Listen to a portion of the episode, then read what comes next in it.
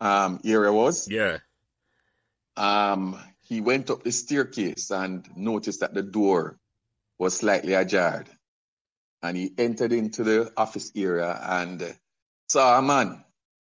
The man had a gun. That is the society take him on.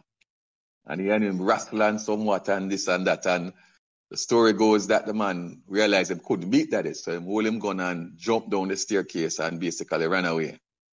You know? And this so, was while you were at Meadowbrook, bye bye. Yes, this was while I was at Meadowbrook. Yeah, I never knew that You know? that all. No, I didn't know that. Yeah, man. Yeah, man. Because I am there from an early age, you know, from a little boy, Mm. little little baby as a matter of fact. So remember to like, share, and subscribe these Meadowbrook Memories podcasts so neither you nor your friends will miss another memorable conversation. Thanks.